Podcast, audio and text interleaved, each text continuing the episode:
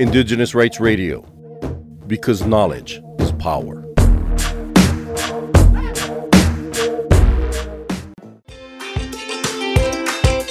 എന്റെ ആരോഗ്യം എന്റെ ഉത്തരവാദിത്വം.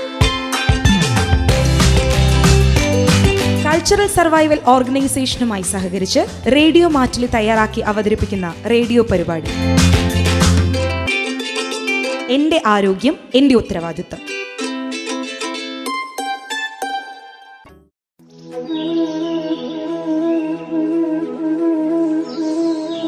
നമസ്കാരം എല്ലാ പ്രിയ ശ്രോതാക്കൾക്കും സ്വാഗതം. ഓരോ ജനസമൂഹവും പിന്തുടരുന്ന ശാസ്ത്രീയ തത്വങ്ങൾ ഒട്ടേറെ ആളുകളുടെ ഒട്ടേറെ നാളത്തെ ശ്രമഫലമായി ഉണ്ടായതാണ്. അതേസമയം ചില തത്വശാസ്ത്ര കടുംപിടുത്തങ്ങളിൽ ഊന്നി നിന്നുകൊണ്ട് ഇത്തരം മുന്നേറ്റങ്ങളെ തടയാൻ ശ്രമിക്കുന്നവരും വിരളമല്ല. വാക്സിന്റെ ചരിത്രത്തിന് മനുഷ്യനോളം പഴക്കമുണ്ട്. ആയിരത്തി എഴുന്നൂറ്റി തൊണ്ണൂറ്റിയാറിൽ ഇംഗ്ലണ്ടിലെ ബെർലിനി എന്ന ഗ്രാമത്തിൽ ജീവിച്ചിരുന്ന എഡ്വേർഡ് ജെന്നർ എന്ന ഡോക്ടറാണ് ശാസ്ത്രീയമായി ആദ്യത്തെ വാക്സിൻ കണ്ടെത്തിയത്. ജെന്നറുടെ കണ്ടെത്തലിനെ തുടർന്നുള്ള ദശകങ്ങൾക്കുള്ളിൽ വാക്സിനേഷൻ എന്ന തന്ത്രം പ്രത്യേകിച്ച് വസൂരിക്കെതിരെയുള്ള വാക്സിനേഷൻ യൂറോപ്യൻ രാജ്യങ്ങളിൽ വ്യാപകമായിരുന്നു. വാക്സിനേഷന്റെ അടിസ്ഥാന തത്വങ്ങളെക്കുറിച്ച് ശ്രോതാക്കൾക്ക് മനസ്സിലാക്കാം. വിവരങ്ങൾ പങ്കുവയ്ക്കുന്നത് Wayanad Covid control room nodal officer doctor A Sukumaran. അപ്പോൾ എല്ലാവർക്കും നമസ്കാരം. നമ്മൾ ഇന്ന് ഇവിടെ ചർച്ച ചെയ്യാൻ ഉദ്ദേശിക്കുന്നത് രോഗപ്രതിരോധ കുത്തിവയ്പ്പുകൾ അല്ലെങ്കിൽ വാക്സിനേഷൻ അല്ലെങ്കിൽ ഇമ്മ്യൂണൈസേഷൻ എന്ന ഒരു വിഷയത്തെക്കുറിച്ച് ചില കാര്യങ്ങളാണ് സംസാരിക്കാൻ ഉദ്ദേശിക്കുന്നത്. രോഗപ്രതിരോധ കുത്തിവയ്പ്പുകൾ നമുക്ക് ഇപ്പോഴും ഈ കോവിഡിന്റെ പശ്ചാത്തലത്തിൽ എല്ലാവർക്കും എനിക്ക് തോന്നുന്നു അതിന്റെ പശ്ചാത്തലമൊന്നും അധികം വിവരിക്കേണ്ട ആവശ്യമുണ്ടെന്ന് തോന്നുന്നില്ല. എല്ലാ സ്ഥലത്തും വാക്സിനേഷൻ കോവിഡ് വാക്സിനേഷനെ കുറിച്ചാണ് ചർച്ചകൾ നടക്കുന്നത് പക്ഷേ അതൊക്കെ തുടങ്ങുന്നതിനും എത്രയോ നൂറ്റാണ്ടുകൾക്ക് മുമ്പ് തന്നെ വാക്സിനേഷനും അത് ശാസ്ത്രീയമായ രീതിയിലോ അല്ലെങ്കിൽ വളരെ പ്രിമിറ്റീവ് പ്രാകൃതമായിട്ടുള്ള രീതിയിലൊക്കെ വാക്സിനേഷൻ നടന്നിരുന്നു എന്നുള്ളത് നമ്മുടെ മെഡിക്കൽ ചരിത്രരേഖകളൊക്കെ കാണിക്കുന്നുണ്ട്. അപ്പോൾ അതിനെക്കുറിച്ച് കുറച്ച് കാര്യങ്ങൾ സൂചിപ്പിക്കാം. പക്ഷേ ആയിരത്തി തൊള്ളായിരത്തി എൺപത്തി അഞ്ചിന് ശേഷമാണെന്ന് തോന്നുന്നു. ഇന്ത്യയിലൊട്ടുക്ക് ഇന്ത്യ മാത്രമല്ല സൗത്ത് ഈസ്റ്റ് ഏഷ്യൻ രാജ്യങ്ങൾ മുഴുവൻ വളരെ വ്യാപകമായ രീതിയിൽ കുട്ടികൾക്കുള്ള പ്രധാനപ്പെട്ട രോഗങ്ങൾക്ക് എതിരായിട്ടുള്ള കുത്തിവയ്പ്പുകൾ യൂണിസെഫ് ഡബ്ല്യു എച്ച് ഒ പോലുള്ള അന്തർദേശീയ സംഘടനകളുടെ സഹായത്തോടു കൂടി വിവിധ രാജ്യങ്ങൾ നടപ്പിലാക്കി. അതിനുശേഷമാണ് കുത്തിവയ്പ്പുകളെക്കുറിച്ച് ജനങ്ങൾ തന്നെ വ്യാപകമായിട്ട് ബോധവാന്മാരാവുകയും സർക്കാരുകൾ അതിനു വേണ്ടിയിട്ട് ബോധപൂർവമായിട്ട് ഫണ്ടുകൾ മാറ്റിവെക്കുകയും തുടർന്ന് വളരെ നല്ല രീതിയിൽ എല്ലാ സംസ്ഥാനങ്ങളിലും എല്ലാ രാജ്യങ്ങളിലും കുത്തിവയ്പ്പുകൾ നടന്നതിന്റെ ഫലമായിട്ടാണ് ഒട്ടനവധി കുട്ടികളെ മരണത്തിൽ നിന്ന് രക്ഷിക്കാൻ സാധിച്ചിട്ടുള്ളത്.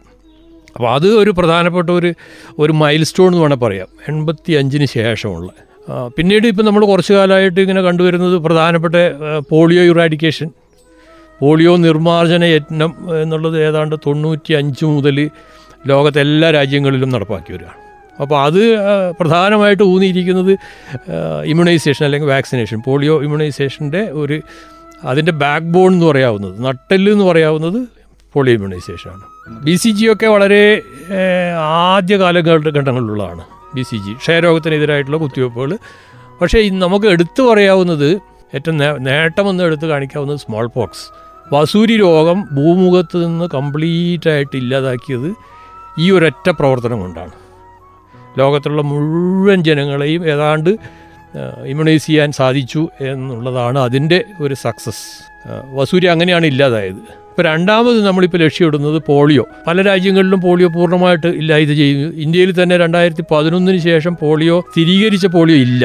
ഇപ്പോൾ കേരളത്തിലാണെങ്കിൽ എനിക്കൊന്ന് രണ്ടായിരത്തി ഒന്ന് രണ്ടായിരത്തി കാലഘട്ടത്തിന് ശേഷം ഒരു കൺഫേംഡ് അതായത് സ്ഥിരീകരിച്ച പോളിയോ രോഗം ഉണ്ടായിട്ടില്ല. അതിന്റെ പ്രധാന ആ ടൂൾ ഇതാണ് പോളിയോ വാക്സിനേഷൻ. അപ്പോൾ അതും ഒരു പ്രധാനപ്പെട്ട നാഴികക്കല്ല് വേണേൽ പറയാം. പിന്നെ നമുക്ക് എടുത്തു പറയാവുന്ന ഇപ്പോഴത്തെ ഈ കോവിഡ് വാക്സിനേഷനാണ് ഇപ്പോൾ രണ്ട് വർഷം കൊണ്ട് നമ്മൾ കോവിഡ് വാക്സിനേഷൻ ഏറെക്കുറെ ഇപ്പോൾ കേരളത്തിലാണെങ്കിൽ നൂറ് ശതമാനത്തോട് അടുക്കുകയാണ്. ഇന്ത്യയിലാണെങ്കിൽ നൂറ് കോടി ജനങ്ങൾക്ക് കൊടുത്തു കഴിഞ്ഞു ഒരു ഡോസെങ്കിലും. ഇതിന് വേറെ ഒരു മാർഗമില്ല എന്നുള്ളത് അംഗീകരിക്കപ്പെട്ട ഒരു കാര്യമാണ്. അതുകൊണ്ട് പരമാവധി ജനങ്ങളിൽ വാക്സിനേഷൻ എത്തിച്ചിട്ട് ഈ രോഗത്തെ പ്രതിരോധിക്കുക. എന്നുള്ള ഒരു തന്ത്രമാണ് പ്രയോഗം അപ്പോൾ ഈ ഒരു പശ്ചാത്തലത്തിൽ നമുക്ക് ഞാൻ അതാണ് ഉദ്ദേശിച്ചത്. ആ വളരെ പ്രാചീനമായ കാലഘട്ടങ്ങളിലുള്ള കാര്യങ്ങൾ അതിനുശേഷം വസൂരി രോഗനിർമ്മാണത്തിന് വേണ്ടി ചെയ്ത കാര്യങ്ങൾ അതിനുശേഷം ഈ സാർവത്രിക രോഗപ്രതിരോധ കുത്തിവയ്പ്പ് എന്നുള്ളതാണ് U I P universal immunisation programme എൺപത്തഞ്ചിന് ശേഷം വന്ന ആ പദ്ധതികൾ പിന്നെ ഇപ്പോഴത്തെ ഈ കോവിഡ്. അപ്പോൾ ഇതാണ് അതിന്റെ ഒരു തുടർച്ചയായിട്ട് നടക്കുന്ന കാര്യം. ഇതെല്ലാം നമ്മൾ കൂട്ടി നോക്കുകയാണെങ്കിൽ തീർച്ചയായിട്ടും വളരെയധികം എന്താ പറയണ്ട് സംതൃപ്തകരമായിട്ടുള്ള ഒരു കാര്യം തന്നെയാണ്. വാക്സിനേഷനിൽ കൂടി നമുക്ക് ഒട്ടനവധി ജീവൻ രക്ഷിക്കാൻ സാധിക്കുന്നുണ്ടെന്നുള്ളത്. അതിൽ കുറേ കുട്ടികളെ രക്ഷിച്ചതുണ്ട് കുറേ പ്രായമുള്ളവരെ രക്ഷിച്ചതുണ്ട് മൊത്തം ജനസംഖ്യയെ രക്ഷിച്ച കാര്യങ്ങളുമുണ്ട്. അപ്പോൾ അതിന്റെ ഒരു പശ്ചാത്തലമായിട്ട് ഞാൻ പറയാൻ വിചാരിച്ചത്. ഏറ്റവും പ്രാചീനമായിട്ടുള്ള കുത്തിവയ്പ്പുകൾ എങ്ങനെ ഉണ്ടായി എന്നുള്ളത് ഇപ്പോൾ നമുക്ക് വ്യക്തമായിട്ടുള്ള രേഖകളൊന്നുമില്ല. പക്ഷേ ചൈന. ചൈന ഏതാണ്ട് ഒരു പതിനഞ്ചാം നൂറ്റാണ്ടിലൊക്കെ തന്നെ ഇത് വേറൊരു രീതിയിൽ നടപ്പിലാക്കിയതായിട്ട് രേഖകളുണ്ട്.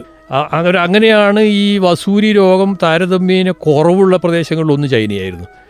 അവിടെ ആൾക്കാർ ഇങ്ങനെ എന്താ പറയണ്ട ഈ വസൂരി വന്നിട്ടുള്ള ആൾക്കാരിൽ നിന്ന് അതിന്റെ ആ കുമിളകളിലുള്ള ദ്രാവകം എടുത്ത് വേറെ ആളുടെ ശരീരത്തിലേക്ക് വെറുതെ ചുമ്മാ ഇങ്ങനെ തേച്ച് പിടിപ്പിച്ച്. അപ്പോൾ അങ്ങനെ ചെയ്യുന്നത് മൂലം അവർക്ക് രോഗപ്രതിരോധ ശേഷി ഉണ്ടാകാൻ സാധ്യതയുണ്ടെന്നുള്ള ഒരു അനുമാനത്തിൽ. ശാസ്ത്രീയമായ തെളിവുകളുടെ അടിസ്ഥാനത്തിലൊന്നുമല്ല പക്ഷേ ഒരു അനുമാനത്തിൽ അവരത് ചെയ്തിരുന്നു എന്നുള്ള രേഖകളുണ്ട്. അതുപോലെ ഓട്ടോമൻ എംപയർ വളരെ പ്രാചീന സംസ്കാരങ്ങളിലൊന്നാണ് ഓട്ടോമൻ എംപയർ ഓട്ടോമൻ എംപയറും അറബ് സംസ്കാരങ്ങളിലും ഇത് ഇതുപോലെ ചെയ്തതായിട്ട് സൂചിപ്പിക്കുന്നുണ്ട്. അത് ഇവിടെ നിന്ന് അങ്ങോട്ടേക്ക് പോയോ അവിടെ നിന്ന് ഇങ്ങോട്ട് വന്നോ എന്നുള്ളത് കുറേ റിസർച്ചൊക്കെ നടന്നുകൊണ്ടിരിക്കുന്നുണ്ട്. ചൈന അല്ലെങ്കിൽ ഇന്ത്യ ചൈന അടങ്ങിയ ഏഷ്യൻ രാജ്യങ്ങളിൽ നിന്ന് കച്ചവടത്തിന് പോയ ആൾക്കാരിൽ കൂടി ഈ ഒരു രീതി യൂറോ ഓട്ടോമൻ എംപയറിൽ എത്തിയതാണോ? അതോ ഓട്ടോമൻ എംപയറിൽ നിന്നുള്ള കച്ചവടക്കാർ വഴി ചൈന ഏഷ്യ പ്രദേശങ്ങളിൽ എത്തിയതാണോ എന്നുള്ളത് ഡിസ്കഷനും ചർച്ച റിസർച്ചൊക്കെ നടക്കുന്നുണ്ട്. എന്തായാലും ആ കാലഘട്ടത്തിൽ ഈ പ്രദേശങ്ങളിലൊക്കെ ഇത്തരം ഒരു രീതി ഉള്ളതായിട്ട് ഈ പുസ്തകങ്ങളിൽ സൂചിപ്പിക്കുന്നുണ്ട്. അതുപോലെ ഈജിപ്ഷ്യൻ മമ്മികളുടെ ശരീരത്തിൽ നിന്ന് കിട്ടിയ ചില എവിഡൻസസ് അന്ന് സ്മോൾ പോക്സ് ഉണ്ടായിരുന്നു. പക്ഷേ പിന്നീട് പിന്നീട് ഉണ്ടായതിൽ ഉണ്ടായില്ല. അപ്പോൾ അത് ഈ അറബ് രീതി അനുസരിച്ച് അവിടെയും ഏതോ തരത്തിലുള്ള ഒരു പ്രതിരോധ പ്രവർത്തനം നടന്നിരുന്നു എന്നുള്ളത്. നമുക്ക് അനുമാനിക്കാമെന്നാണ് ചരിത്ര ചരിത്രകാരന്മാർ പറയുന്നത്. അപ്പോൾ ഏതായാലും ശാസ്ത്രീയമായിട്ട് പറയുകയാണെങ്കിൽ ആയിരത്തി എണ്ണൂറുകളിൽ എഡ്വേർഡ് ജെന്നർ. എഡ്വേർഡ് ജെന്നറാണ് ശാസ്ത്രീയമായിട്ട് സ്മോൾ പോക്സിനെതിരായിട്ടുള്ള വാക്സിനേഷൻ സംവിധാനം വന്നത്. അത് പക്ഷേ ഈ ഈ നിരീക്ഷണങ്ങളിൽ നിന്ന് തന്നെയാണ് അതിന്റെ തുടക്കം. അതായത് സ്മോൾ പോക്സ് അല്ലെങ്കിൽ വസൂരി വന്ന ഒരു രോഗിയുടെ ശരീരത്തിലുള്ള ആ കുമ്പളയിൽ നിന്ന് ചെറിയ ദ്രാവകം എടുത്ത് നമ്മൾ ഇനോക്കുലേഷൻ വേറൊരാളുടെ സ്കിന്നിലേക്ക് പതുക്കെ അത് കുത്തിവെച്ച് അവിടെ ഒരു ചെറിയ വ്രണം ഉണ്ടാക്കി. അങ്ങനെ വ്രണം ഉണ്ടാകുന്നതിൽ കൂടി ഇവർക്ക് ഒരു രോഗപ്രതിരോധ ശേഷി. ഏതോ രീതിയിൽ അത് പിന്നീടാണ് നമ്മൾ മനസ്സിലാക്കുന്നത് എങ്ങനെയാണെന്നൊക്കെയുള്ളത് പക്ഷേ ഏതോ രീതിയിൽ ഒരു രോഗപ്രതിരോധ ശേഷി ഉണ്ടാക്കാൻ സഹായിച്ചു. അതാണ് വാക്സിനേഷന്റെ ബേസിസ്. അതായത് രോഗം ഉണ്ടാക്കുന്ന ആ സാധനം. ആദ്യം നമ്മൾ വിചാരിച്ച ഇത് പ്രകൃതിക്ഷോഭമാണ് ദൈവം കോപിക്കുന്നതാണ് എന്നൊക്കെയാണല്ലോ. പക്ഷേ പിന്നീട് പിന്നീട് പക്ഷെ അന്നും നമ്മൾ ചെയ്തത് ഇതിൽ ഏതാണോ രോഗം ഉണ്ടാകുന്നത് അതിൽ നിന്നൊരു ചെറിയ ഘടകം എടുത്ത് വേറൊരാളിൽ ഏതോ രീതിയിൽ കയറ്റി വിട്ട് അവരിൽ ഒരു പ്രതിരോധ ശേഷി ഉണ്ടാക്കുക. അതുതന്നെയാണ് വാസ്തവത്തിൽ ഇപ്പോൾ നടക്കുന്ന എല്ലാ ഇമ്മ്യൂണൈസേഷൻ പ്രോഗ്രാമിന്റെയും അടിസ്ഥാനം. അതാണെന്ന് പറയും. അപ്പോൾ അങ്ങനെയാണ് അതിന്റെ തുടക്കം.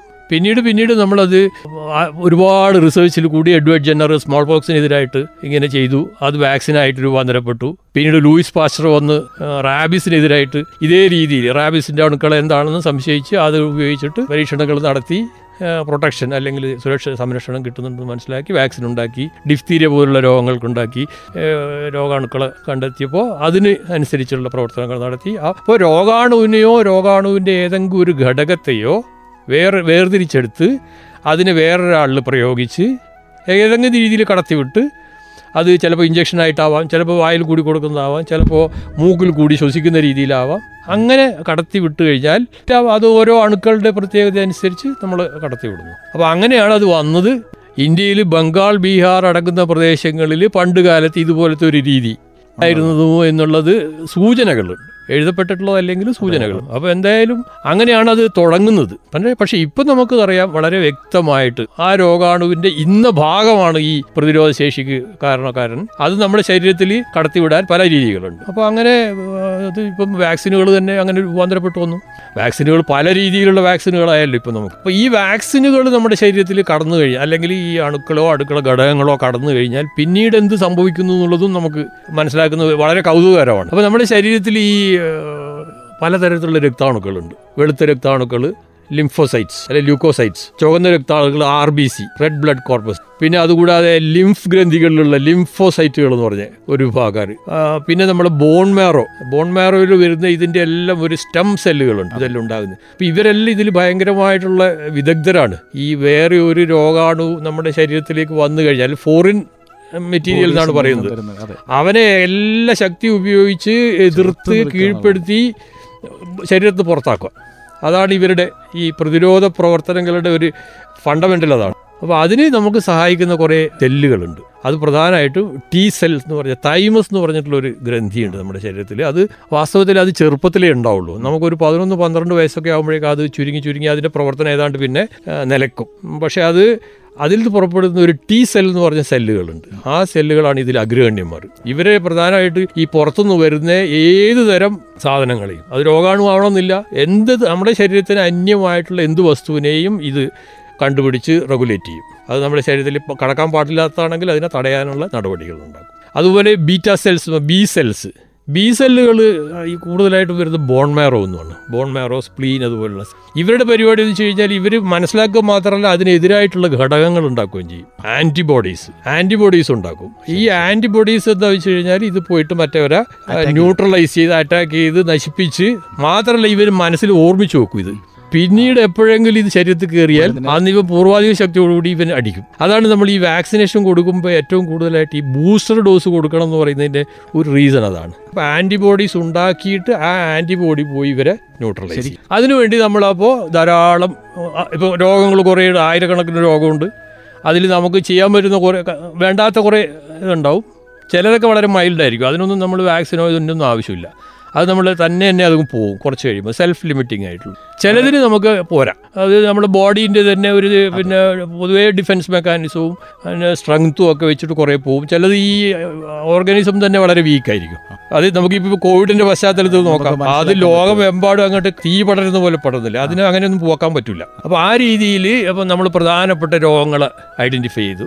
കുട്ടികളിൽ പ്രത്യേകിച്ചും. അപ്പോൾ അഡൾട്ട്സിൽ ആകുമ്പോഴേക്കും നമുക്കറിയാം ഈ രോഗപ്രതിരോധ ശേഷിയൊക്കെ ഞാൻ ആദ്യം പറഞ്ഞ പോലെ ഒരു തവണ ഉണ്ടായി അതിനെ നശിപ്പിച്ച് പിന്നെയും വരികയാണെങ്കിൽ അതിനെ ഒന്നും കൂടി ബൂസ്റ്റ് ചെയ്ത് അത് വീണ്ടും മെമ്മറിയിൽ വെച്ച് അപ്പോൾ അഡൽസിൽ അത് വലിയ പ്രശ്നം ഉണ്ടാക്കില്ല മിക്ക രോഗാണുക്കും. പക്ഷേ കുട്ടികളിൽ അത്രയല്ലല്ലോ. അവരുടെ സിസ്റ്റം ഇങ്ങനെ ഡെവലപ്പ് ചെയ്ത് വരുന്നേ ഉള്ളൂ. അപ്പോൾ അതുകൊണ്ട് നമുക്ക് ഏറ്റവും നല്ലത് പുറത്തുനിന്ന് നമ്മൾ സഹായിക്കുക ഇമ്മ്യൂണൈസേഷൻ അല്ലെങ്കിൽ പ്രതിരോധ ശേഷി കൊടുക്കാൻ വേണ്ടിയിട്ടുള്ള നടപടികൾ. അപ്പോൾ അതിനെയാണ് നമ്മൾ ഇമ്മ്യൂണൈസേഷൻ എന്ന് പറഞ്ഞത്. അപ്പോൾ പ്രതിരോധ ശേഷി ഈ ഇമ്മ്യൂണൈസേഷനിൽ കൂടി നേടാൻ പറ്റും. സ്വമേധയാ തന്നെ ചിലപ്പോൾ ചില അസുഖങ്ങളുണ്ട് ഉദാഹരണമായിട്ട് ഇപ്പോൾ ജർമ്മൻ മീസിൽസ് എന്ന് പറഞ്ഞ അസുഖം.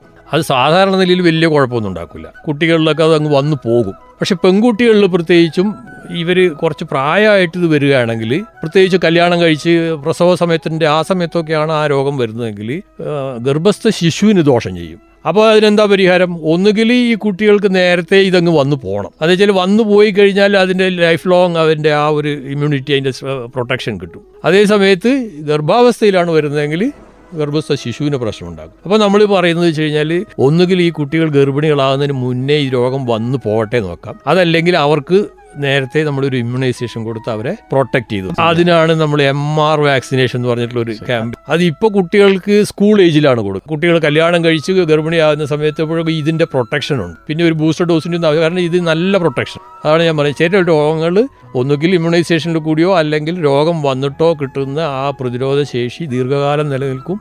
അത് ലൈഫ് ലോങ് പ്രൊട്ടക്ഷൻ ആയിരിക്കും. ശ്രോതാക്കൾ ഇന്ന് കേട്ടത് വാക്സിനേഷന്റെ അടിസ്ഥാന തത്വങ്ങളെക്കുറിച്ചാണ്. വിവരങ്ങൾ പങ്കുവച്ചത് Wayanad Covid control room nodal officer doctor A സുകുമാരനാണ്. ഈ പരിപാടി ഇവിടെ പൂർണമാകുന്നു. നന്ദി നമസ്കാരം.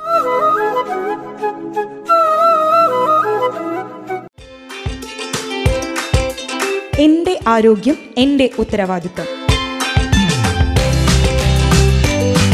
കൾച്ചറൽ സർവൈവൽ ഓർഗനൈസേഷനുമായി സഹകരിച്ച് റേഡിയോ മാറ്റിലി തയ്യാറാക്കി അവതരിപ്പിക്കുന്ന റേഡിയോ പരിപാടി.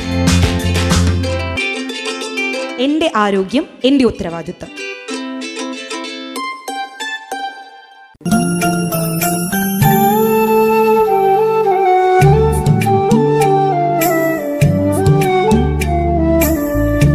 റേഡിയോ മാറ്റുലി തൊണ്ണൂറ് പോയിന്റ് നാല്.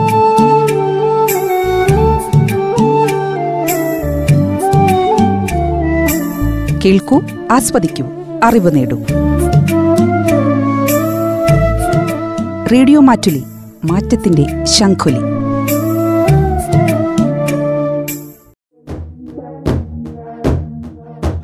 Indigenous Rights Radio. Because knowledge is power.